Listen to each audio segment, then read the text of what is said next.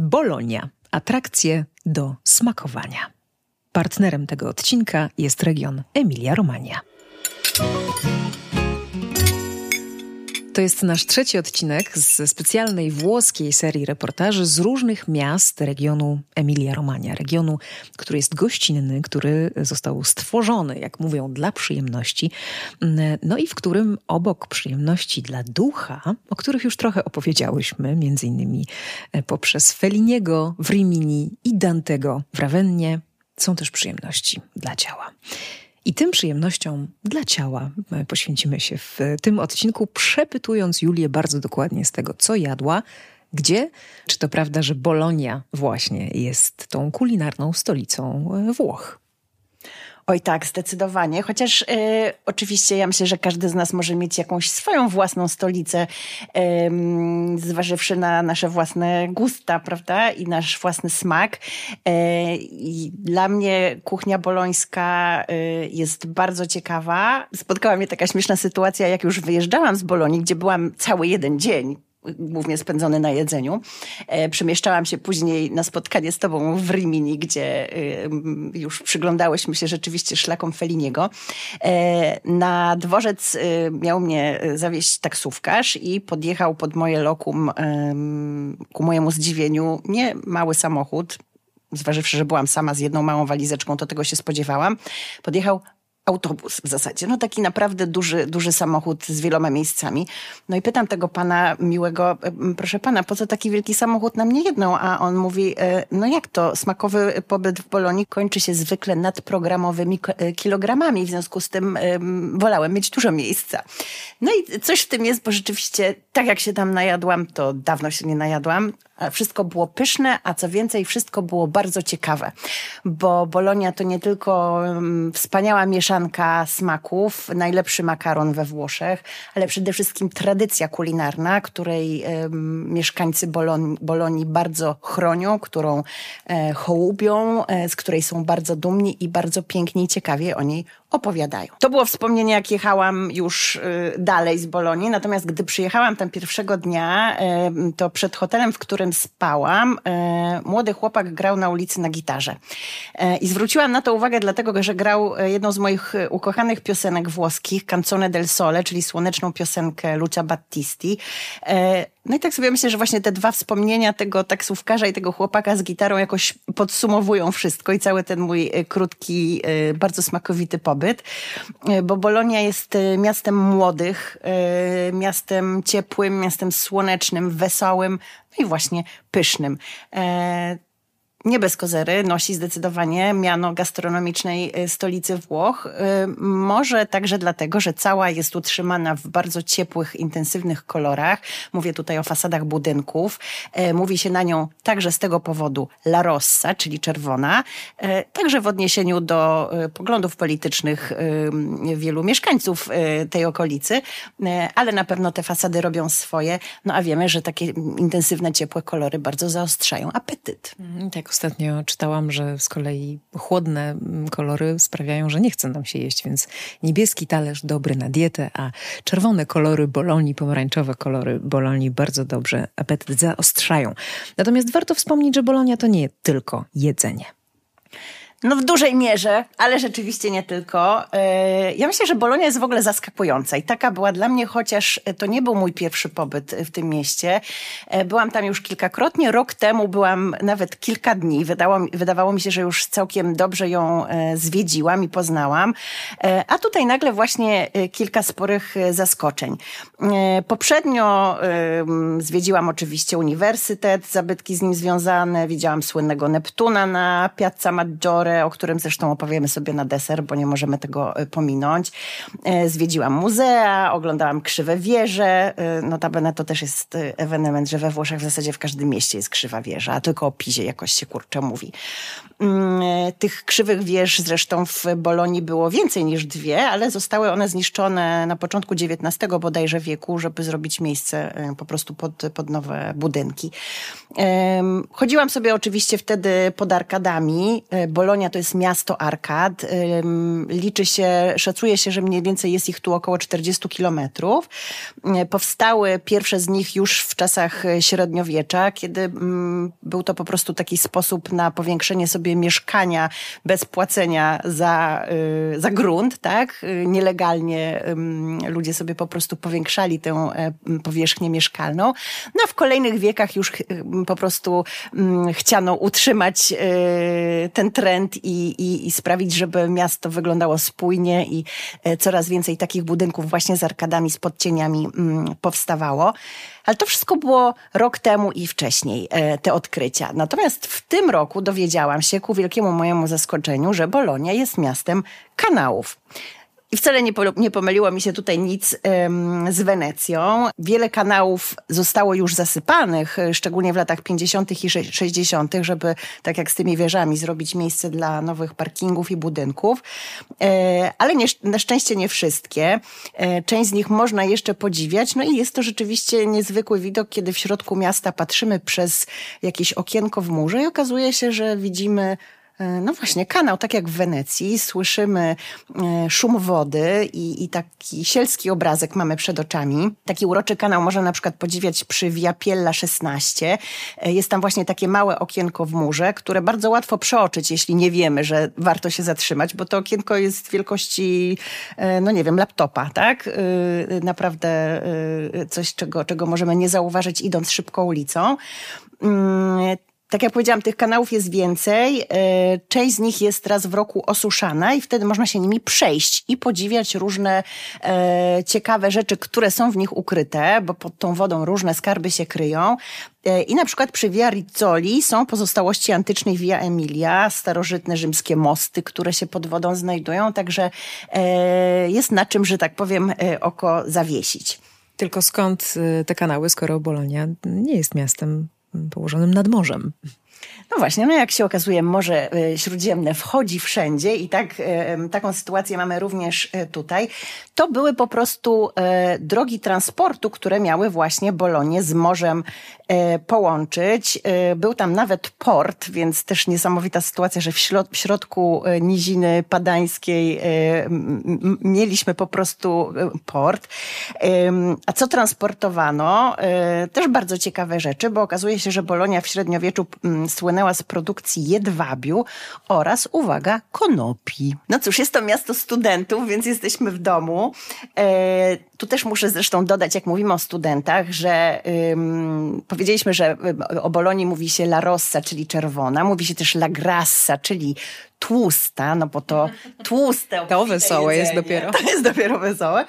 Ale mówi się o niej także la dotta, czyli uczona. Bo dlaczego Bolonia jest miastem studentów? Otóż warto pamiętać, że powstał tutaj najstarszy uniwersytet cywilizacji zachodniej, który powołano do życia w roku 1088, czyli ponad 1000 lat temu. I od 1000 lat dużo studentów ulicami Bolonii na zajęcia podąża. Było wśród nich również sporo znanych Polaków, chociażby to chyba najsłynniejszy przykład Mikołaj Kopernik. Zaskoczyło cię jeszcze to, że Bolonia jest takim rajem dla zakupomaniaków. No a pomyślałabyś, żeby jechać do Bolonii na zakupy? Nie, no z trudem mi przychodzi pomyślenie, żeby pojechać do supermarketu po drugiej stronie dzielnicy na zakupy, bo mnie to przeraża, ale dobrze. No widzisz, przeraża cię. A w Bolonii zakupy są przemiłe i w ogóle w jakiś zupełnie inny wymiar wkraczamy. Po sprawunki się tam udając, ja mam na myśli oczywiście głównie zakupy związane z jedzeniem i przyjemnościami podniebienia. Właśnie takie mnie przerażają. No, takie cię przerażają. To tam by cię nie przerażały. Dlaczego? Słuchaj, przede wszystkim Bolonia słynie, to też jest odkrycie, bo też tego nie wiedziałam, z tak zwanych negocji storici, czyli sklepów historycznych. No nie trzeba chyba tego terminu tłumaczyć, natomiast warto wiedzieć, że taki sklep historyczny prawdziwie musi mieć certyfikat i wówczas napis przy wejściu Bottega Storica. Aby taki certyfikat uzyskać, sklep musi działać nieprzerwanie przez przynajmniej 50 lat, czyli pół wieku. No i rzeczywiście te botteghe storiche, negozi storici są niezwykłe, często w bardzo starych lokalach się znajdują, często prowadzone są przez kolejne pokolenie tej samej rodziny, która ten sam interes prowadzi od setek lat, a przynajmniej od dziesięcioleci. Mają przeróżny asortyment, rzeczywiście głównie wszelkiego rodzaju delikatesy, ale nie tylko, bo bardzo wiele jest takich sklepów, na które Włosi mówią drogerie. My mamy słowo drogeria, u nas drogeria to jest co? To jest jakieś tam... Kosmetyki, prawda? No właśnie. Ale też chemia gospodarcza. No właśnie, no więc ta drogeria włoska to jest, ja to nazywam mydło i powidło, bo tam są właśnie środki czystości, szczotki różne bardzo często, ale też mogą być zabawki, jakieś elementy wyposażenia wnętrz i właśnie produkty spożywcze, szczególnie takie jakieś bardziej wyrafinowane, delikatesowe, słodycze, bakalie. Dość niekonwencjonalne połączenie. Bardzo, tak. Obok szczotki. Te szczotki i marmolada bardzo, bardzo mnie zawsze jakoś urzekają. Bardzo miło patrzy się na klientów, często takich, którzy przychodzą w to samo miejsce od lat. Wcześniej przychodzili ich rodzice, ich dziadkowie. No i kolejna urocza rzecz to możliwość porozmawiania ze sprzedawcami. Bardzo często za ladą, za kasą stoją właściciele interesu, którzy właśnie również chowali się w tym sklepie, którzy pamiętają swoich dziadków prowadzących ten sam lokal i sypią różnymi ciekawymi historiami jak z rękawa. Możecie sobie poszukać tych sklepów w internecie, bo ich jest naprawdę sporo. Ja odwiedziłam między innymi takie delikatesy Paolo Atti e Fili, który to sklep działa od 1868 roku. Jest ciekawy pod takim względem architektonicznym, pod względem, jakbyśmy dzisiaj powiedzieli, designu, bo jego wnętrze zaprojektowano w stylu Liberty, a pudełka znakomitej części produktów, znaczy te pudełka, w które produkty są pakowane, są takie bardzo w stylu vintage, z jakimiś rysunkami, w takich nietypowych dla dzisiejszych opakowań barwach. Mamy tam oczywiście przeróżne specjalności jedzeniowe bolońskie i nie tylko bolońskie, także związane z całym regionem. Podobno sprzedają tam najlepsze certosino, to jest takie ciasto jadane właśnie teraz w okresie Bożego Narodzenia, które tam produkowane jest na podstawie tego samego przepisu od roku właśnie 1868. Podobno ani jedna literka w tym przepisie nie została zmieniona. Kolejnym takim ciekawym sklepem, który odwiedziłam, jest Antica Guzzeria del Cavallo, jeszcze starszy sklep od 1783 roku i też cały czas ta sama rodzina go prowadzi. 7 pokoleń już tę aguzzerię prowadziło. To jest miejsce, w którym kiedyś ostrzyło się noże. Dzisiaj przychodzi się tutaj po foremki do tak zwanych tigelle. To są takie chlebki, bułeczki lokalne, bardzo pyszne, które się właśnie piecze w takich specjalnych foremkach. Dobry pomysł na pamiątkę z Bolonii. One są ciekawe, bo mają odciśnięty taki kwiatek na środku, który mnie przypomina El Panotto, czyli te płyty chodnikowe w Barcelonie, więc jakieś mamy zazębienie i podobieństwo do innej części Śródziemnomorza. Najmilszą pogawędkę ucięłam sobie w sklepie Gilberto, też takim kultowym. To są delikatesy takie w zasadzie typowe, bez szczotek, przy Viadra Perrier 5, zaraz przy Piazza Maggiore, czyli jesteśmy w samiutkim centrum, nie musimy się nigdzie oddalać. To jest sklep, który działa od 1905 roku. Też ma szyld drogeria, ale tak jak mówię, najbliżej mu chyba do delikatesów, bo sprzedaje wina, likiery, czekoladę, octy, jakieś tam sosy. Przemiłą rozmowę odbyłam z panem, który stał za kasą i który jest mężem właścicielki.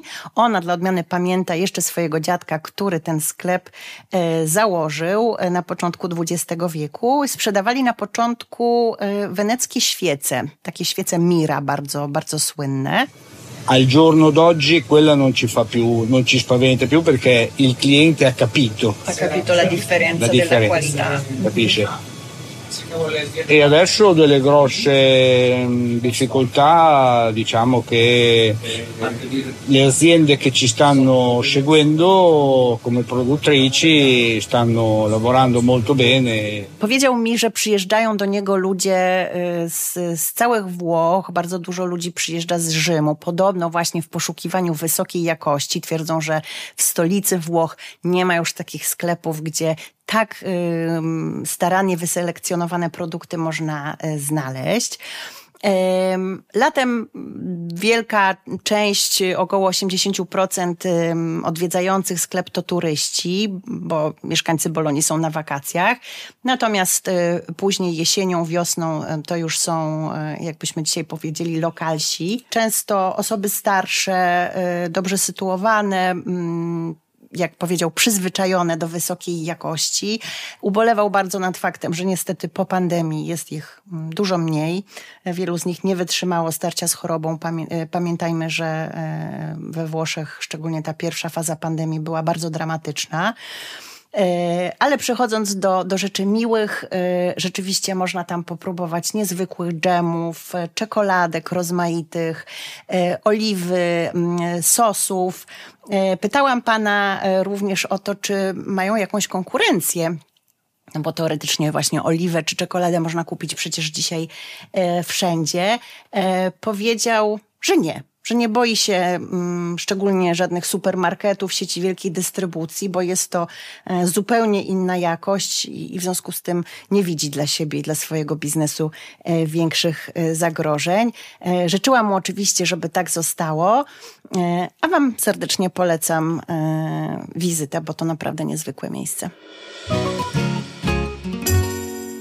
Kolejne zaskoczenie i wreszcie temat, na który czekacie, przypuszczam, myśląc o włoskim jedzeniu, czyli makaron. Pierwsza twoja przygoda z miejscowym makaronem miała miejsce w izbie handlowej, czyli w miejscu, które zrzesza producentów, rzemieślników i innych takich. Bardzo interesujący lokal.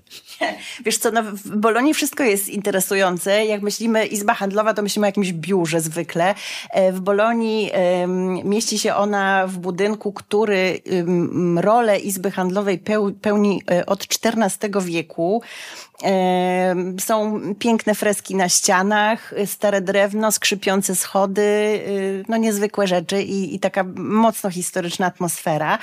Ale to sprawia, że to miejsce jest niezwykłe. Niezwykłe jest ono dlatego, że właśnie tam zdeponowana jest, przechowywana wzorcowa tagliatella. Tagliatella, czyli ten szeroki makaron wstążki typowy dla... Nazywany w Polsce tagliatellą. No, niektórzy tak czytają. Ja tutaj podkreślam, że GL po włosku czytamy jako gardłowy dźwięk li i jest to tagliatella, która została tam, tak jak powiedziałam, zdeponowana w takim specjalnym pudełku za szkłem przez Accademia Italiana della Cucina, czyli włoską Akademię Kuchni.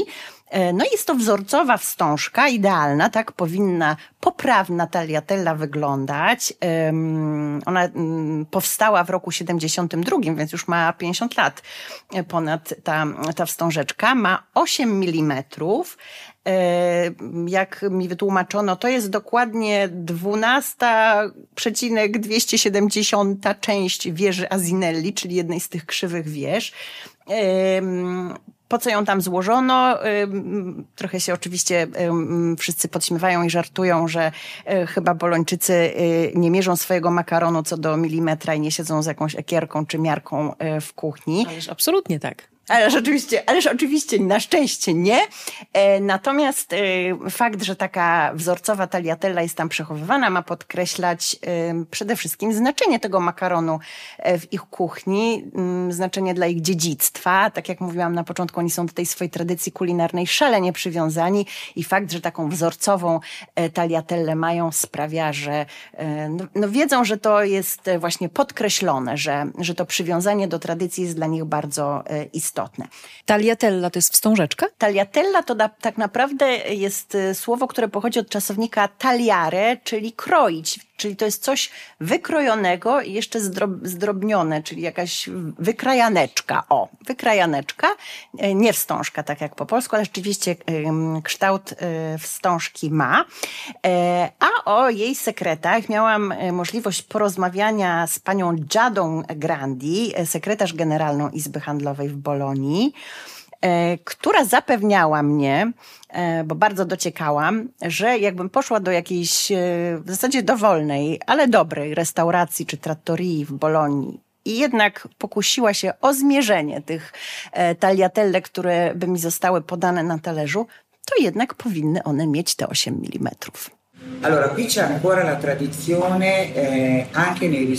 Nadal mamy tu tradycję robienia tagliatelli ręcznie przez specjalnie wyszkolone panie, które nazywamy Les Sfoline.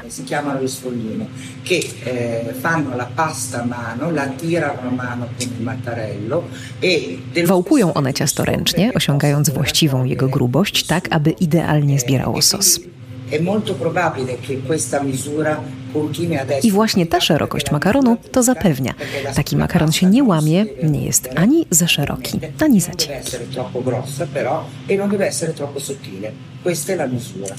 W Bolonii nie trudno mieć wrażenie, że wszyscy się na kuchni znają, że wszyscy wiedzą, jak się wyrabia ciasto, wiedzą, jakiej użyć mąki, jakich użyć jajek. Miałam taką sytuację, że zapytałam o to jakiegoś przypadkowego pana na targu i od razu zaczął mi tłumaczyć, że taka, a nie inna mąka, specjalne jajka właśnie do makaronu, o specjalnie intensywnie żółtym żółtku. Także nie trudno jest odnieść wrażenie, że rzeczywiście jest to kulinarna stolica Włoch, ale pani Giada tłumaczyła mi, że jest jeszcze więcej powodów, aby tak sądzić.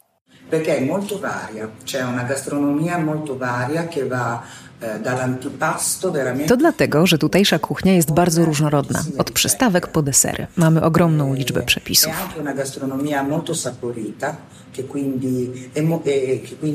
Jest to też kuchnia bardzo smaczna, która zachwyca tych, którzy mogą jej skosztować. Najważniejsza jest chyba jednak ta różnorodność. Nie tylko mięso, nie tylko makaron, nie tylko pieczywo. Tego pieczywa zresztą też mamy różne rodzaje. Dla crescente, dla crescentina fritta. Każdego dnia możesz zjeść coś innego, a jednocześnie przygotowanego właśnie tutaj, lokalnego.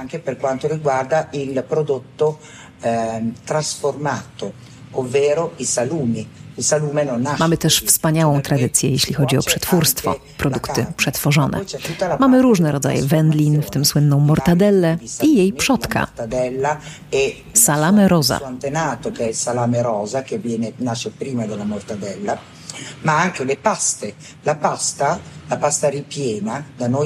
Makarony.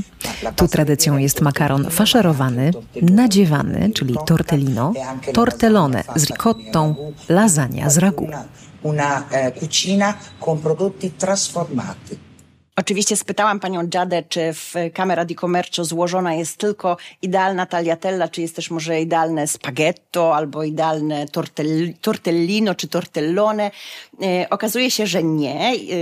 Tak fizycznie jako przedmiot jest tylko ta wstążka tagliatella. Natomiast złożono tam również bardzo wiele przepisów uważanych za kanoniczne, jak to się dzisiaj coraz częściej mówi, fundamentalne dla włoskiej kuchni. I na przykład jest tam przepis na spuma di mortadella, to jest taki przysmak, którego miałam okazję spróbować, rodzaj delikatnego musu z mortadelli, tak zmiksowanej na piankę, bardzo lekkiego, do jedzenia oczywiście po rozsmarowaniu na chlebie albo łyżeczką. Są też przepisy na tortellini, tortelloni z ricottą, na lasagne, potem oczywiście na drugie dania, w tym na cotoletta, czyli ichni kotlet dwukrotnie panierowany, oraz na wspomniane już bułeczki, które nazywa się crescentine. One mogą być smażone, crescentine fritte, wtedy są troszkę bardziej ciężkie, tłuste, ale przepyszne. Co ciekawe, tak jak mówiłam, wszyscy Bolończycy w zasadzie znają się na kuchni, mogą oni godzinami dyskutować, przerzucać się tymi przepisami, dywagować, jak lepiej właśnie ciasto rozwałkować, rozciągnąć, jak co ugotować. I to jest bardzo ciekawe, bo z jednej strony tak właśnie jest, a z drugiej strony mamy te przechowywane, fundamentalne przepisy, a z trzeciej strony każda mama, każda babcia robi coś po swojemu, prawda? I każdy Bolończyk pewnie pamięta ze swojego domu rodzinnego sposób przygotowania danych potraw, jeszcze inny sposób. C'è la nonna che ci mette un po' di birra nell'impasto, c'è quell'altra che ci mette l'acqua frizzante. Ecco. Jedna mama dodaje do ciasta trochę piwa, inna odrobinę gazowanej wody. Smażone crescentiny pasują do wszystkiego. Do naszego salami, ono jest inne od salami mediolańskiego czy kalabryjskiego. Oczywiście świetnie łączą się z mortadellą z pistacjami oraz z salamę rosa, czyli różową wędliną, rodzajem mniej wyrafinowanej mortadeli, bardzo aromatycznej. Bo i aromaty są tu bardzo ważne. Oppure con il salame rosa che invece è un impasto meno raffinato della mortadella, ma comunque anche questo estremamente profumato, quindi sono anche i profumi che restano qui. E poi ci sono i dolci. Podobnie jest z deserami. Mamy klasyczne dolce degli addobbi, czyli tort ryżowy. Także w tym wypadku każda rodzina ma własny przepis. Dają mniej lub więcej kandyzowanych owoców, mniej lub więcej migdałów. To zresztą pracochłonny wypiek. Le raviole, che invece sono delle paste frolle. Mamy il certosino, typowe ciasto bożonarodzeniowe z kandyzowanymi owocami, bardzo ciężkostrawne, ale bardzo smaczne. Mamy le raviole, czyli kruche ciasto z miejscowymi marmoladami, na które mówimy mostardę. Łączy się w nich różne owoce, by niczego nie zmarnować i nie wyrzucić. Są lekko kwaśne, co dobrze łączy się ze słodyczą ciasta. Muszę przyznać, że bardzo się w tym miejscu czułam na miejscu, bo w naszej rozmowie dowiedziałam się także, że najważniejszym składnikiem bolońskiej kuchni jest czas. Wszystko trzeba robić powoli, czyli zgodnie z duchem Lente. Uno delle ingredienti importanti del ragù. Czas jest ważnym składnikiem ragu, bo jeśli nie pozwolisz mu się pogotować przynajmniej 2-3 godziny, to nie zrobiłaś prawdziwego ragu. Możesz dodać wszystkie składniki, ale nie wyjdzie ci właściwa potrawa. Ona musi gotować się bardzo wolno, ty musisz być w tym czasie w domu, zająć się czymś i raz na jakiś czas pomieszać je drewnianą łyżką, pozwalając, by zapach rozniósł się po całym domu. Podobnie jest z tortellini i z rosołem. Oczywiście, gdy mówimy o kuchni bolońskiej, trzeba też wspomnieć o kwestii słynnego dania, którego nie ma, które nie istnieje, czyli, no i teraz nawet nie wiem, jak to przeczytać, spaghetti bolognese, bolognese, różnie to. Dlaczego mówisz, że nie istnieje? Mnie się wydaje, że istnieje absolutnie w każdej polskiej restauracji. Polskiej tak, bolońskiej nie. Także tu mamy różnicę między Polonia a Bolonia, proszę Państwa, ponieważ rzeczywiście, po pierwsze, jeśli już chcielibyśmy powiedzieć spaghetti po bolońsku, to one by były spaghetti bolognesi, a nie bolognese, ani bolognese. Ale już abstrahując od tego błędu gramatycznego. Skąd to się wzięło w ogóle w Polsce? No to się wzięło chyba z takiego przekonania przede wszystkim, że typowo włoskim makaronem są spaghetti. Rzeczywiście spaghetti są bardzo lubiane, natomiast nie są jadane praktycznie w Bolonii w ogóle. Tam się je tagliatelle. Z drugiej strony rzeczywiście wreszcie Włoch spaghetti nie są tagliatelle. Chyba... Nie tagliatelle, tak? Wszystko jest po prostu inaczej. Te tagliatelle są rzeczywiście tylko w Bolonii tak popularne, ale to, co najważniejsze, to fakt, że skoro zakładamy, że ten sos boloński to jest ten sos z ragu, czyli z tym mielonym mięsem, no to trzeba się przyjrzeć, jak on się łączy z makaronem. Włosi mają na tym punkcie bzika. Każdy makaron pasuje do innego sosu i chodzi tutaj o ciasto, które ten sos wchłania i łapie. Spaghetti cieniutkie, śliskie, zupełnie się tego sosu z ragu nie trzyma. I to jest często zaskoczenie dla turystów. Tak samo zresztą jak sam sos, który no, wiemy wszyscy w różnych krajach, to nie jest tylko kwestia Polski. Często jest podawany w ogóle ze słoika albo po prostu jest to, nie wiem, koncentrat pomidorowy z mielonym mięsem, jakieś wyroby sosopodobne. On będzie zaskoczeniem dla nas w Bolonii. Tam ten sos jest niezwykle aromatyczny, czuć w nim odrobinę gałki muszkatołowej, w ogóle aromaty, których wydaje mi się poza Bolonią nie spotykamy. Każdy kęs jest niespodzianką, pod warunkiem, że jesteśmy uważni, bo także jeść, nie tylko gotować, trzeba tu powolnie.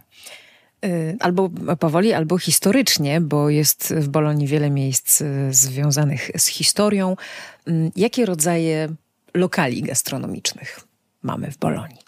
Więc mówiłam już o miejscach na zakupy i to jest pierwszy taki przystanek, któremu warto uwagę poświęcić. No a potem już takie lokale rzeczywiście gastronomiczne, gdzie idziemy spożyć posiłek. Mamy oczywiście ristoranti, czyli restauracje. Pamiętajmy, że we Włoszech to jest ten najbardziej elegancki rodzaj lokalu gastronomicznego. Potem mamy trattorie i osterie. Czym one się różnią? Trattoria... No.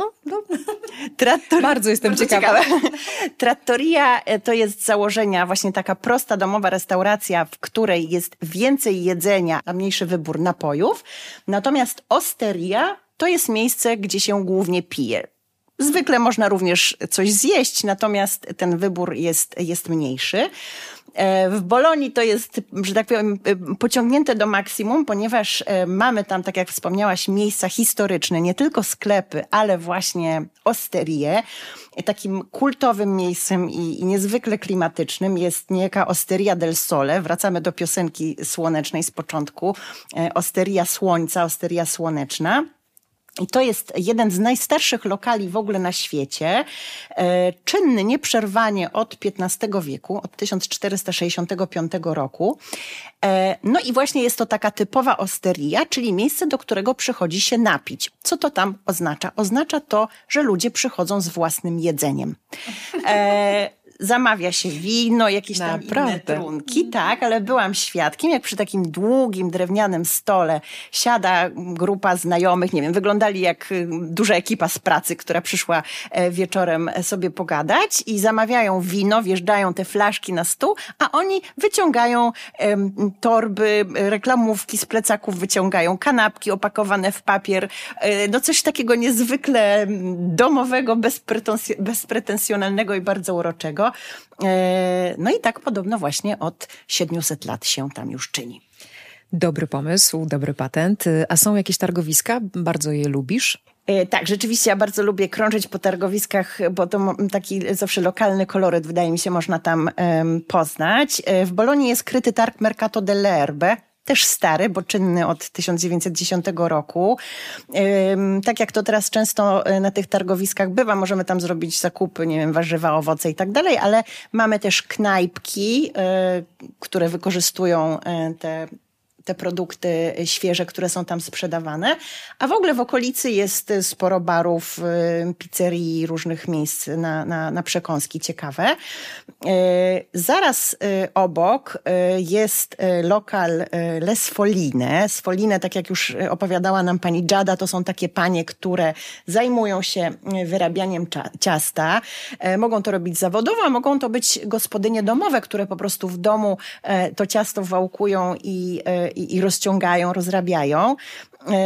Powiedziano mi właśnie w jednej z takich knajpek w tym Mercato dell'Erbe, że wiele restauracji w ogóle w ten sposób zapewnia sobie makaron. Nie robią go na miejscu, bo nie mają na przykład dużej kuchni, tylko właśnie codziennie jakaś gospodyni domowa im taki świeży makaron dostarcza. Przy Mercato dell'Erbe na Via Belvedere 7 jest kultowy kantorek, bo to trudno nazwać lokalem, takich właśnie pań i nazywa się on po prostu Les Sfoline. Od wielu lat w tym malutkim lokalu kobiety wyrabiają ciasto, tylko kobiety, bo to jest królestwo kobiet. Zakład znowu prowadzi jedna rodzina, dzisiejsza kierowniczka odziedziczyła ten interes po mamie. To jest miejsce, które odwiedzają również bardzo tłumnie turyści, bo było pokazane w różnych programach radiowych, telewizyjnych, pisały o nim gazety. Podobno kiedy napisał o nich amerykański traveler, to po prostu się skończył spokój, a zaczęło szaleństwo, bo ludzie tam przyjeżdżają z całego świata, także po to, aby latem zrobić tam kurs robienia ciasta na makaron. Wszystkiego nauczyła mnie mama i babcia. Mam 60 lat. W moich czasach często mieszkało się z dziadkami. Moja babcia zawiadowała domem.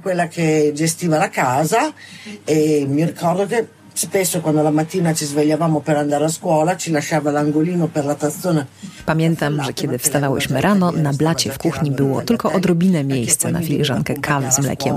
Resztę zajmowała ona, bo od rana wałkowała już ciasto na tagliatelle. Potem musiała odprowadzić mnie do szkoły i robić inne rzeczy. Dla mnie było to wszystko naturalne.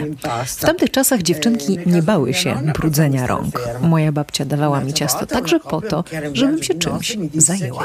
Jakiś czas temu odwiedziła nas para nowożeńców w podróży poślubnej. Powiedzieli, że wizyta i lekcja u nas była ich marzeniem, a spotkanie z nami najpiękniejszym momentem ich życia. Myślę sobie, że to musi być wielka przyjemność i satysfakcja usłyszeć takie słowa, szczególnie, że pracy Les Sfoline mają bardzo dużo, tam drzwi się nie zamykają, poza turystami wchodzą również mieszkańcy Bolonii, którzy na czwartkowy obiad chcą gnocchi, a na piątkowy jakiś inny makaron. Podobno każdy dzień poświęcony jest innemu rodzajowi. Największy ruch jest oczywiście przed świętami, podobno zamówienia są zbierane nawet rok wcześniej. Już w grudniu poprzedniego roku. To teraz jest dobry czas, żebyście sobie zamówili na 2024. Tak, możecie teraz napisać albo zadzwonić i zamówić na kolejny rok. Rzeczywiście oni wtedy pracują na bardzo wysokich obrotach, kilkanaście godzin na dobę, czasem nawet non-stop. No i tak patrząc, jak one tam wałkują to ciasto, spytałam panią, czy jest w stanie w ogóle jeszcze na ten makaron patrzeć. Szczególnie, że właśnie w okresie bożonarodzeniowym, który teraz przeżywamy. Makaron jest tradycyjnie jedzony we Włoszech i na przykład kolacja świąteczna czy obiad świąteczny 25 grudnia w zasadzie nie może się obejść bez rosołu z makaronem, właśnie bez tortellini. No, czy ona to jeszcze może w ogóle jeść? Oczywiście, na co mam ochotę w święta? Na tortellini. Szykujemy je sobie 2 miesiące wcześniej i mrozimy. Jemy także gotowane mięso. Ja uwielbiam mięso. Nie mogłabym być wegetarianką. Zapytałam ją też, czy ma jakieś rady dla osób, które chciałyby wyrabiać ciasto w domu.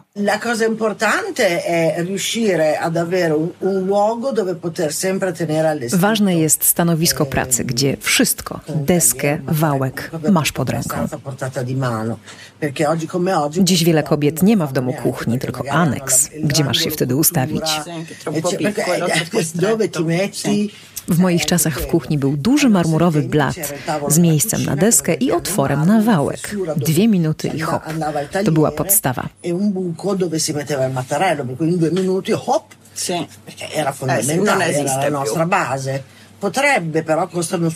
Dziś też można mieć taki blat, ale kosztuje z 8 000 euro. Więc szczerze mówiąc, jest trudno.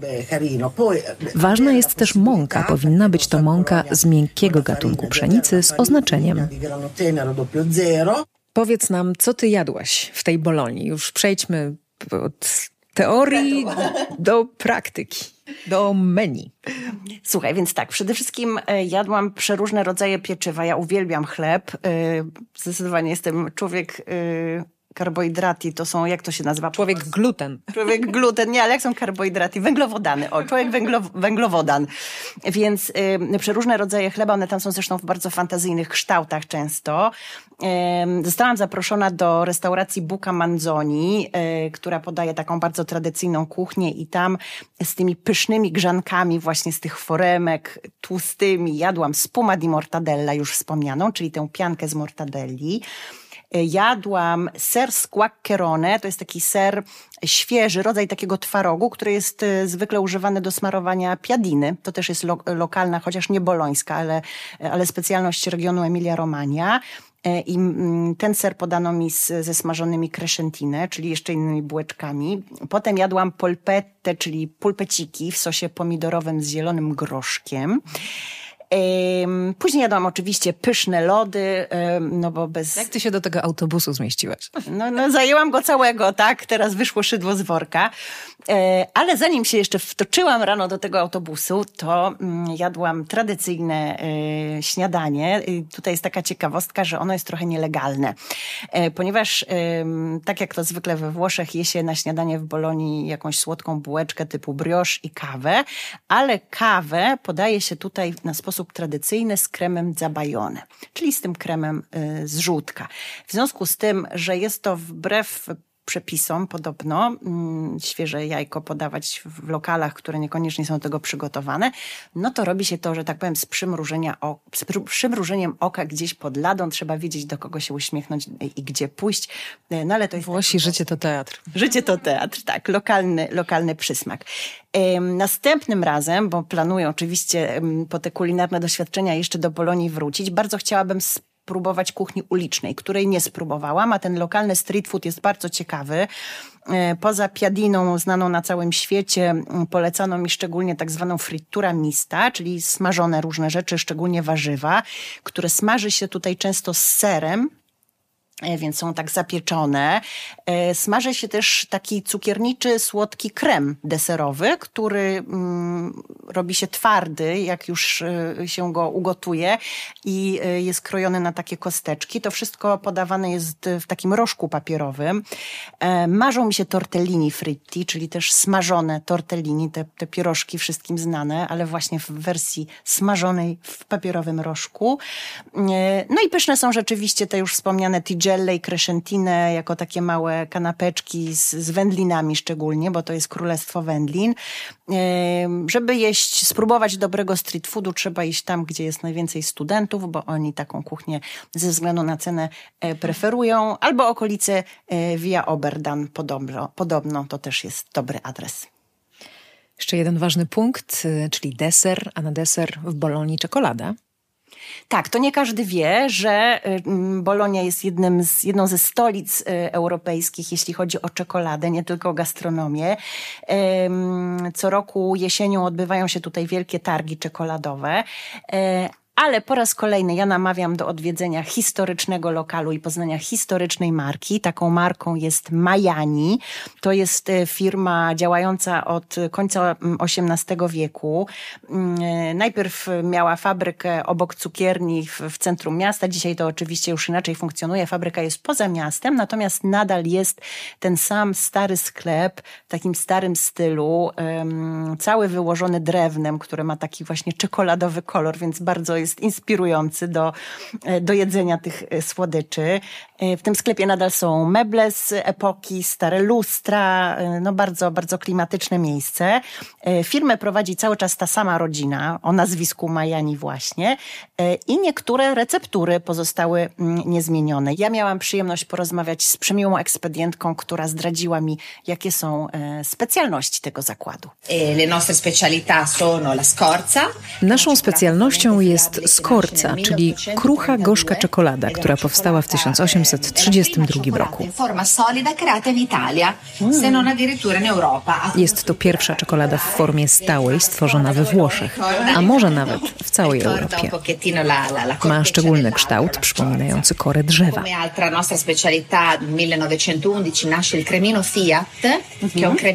W 1911 roku narodziło się natomiast Cremino Fiat, czyli kremowa czekolada czekoladka z 4 warstwami, z kremem migdałowym i orzechowym, stworzona dla marki Fiat. La Fiat tipo 4 che rappresentava quello specchio. Majani vinse questo concorso creando questo cioccolatino che veniva Firma ta, wprowadzając na rynek model tipo 4, rozpisała konkurs, który wygraliśmy, a nasze czekoladki stanowiły część działań promocyjnych. Dziś mamy różne wersje kremino, ciemną, kawową, pistacjową. W roku 2000 powstała czekoladka tortellino, przypominająca kształtem nasz lokalny makaron w wersji gorzkiej, mlecznej, białej, z miękkim nadzieniem ukrytym w środku. 2 lata temu narodziła się też wersja mleczna z kremem pistacjowym.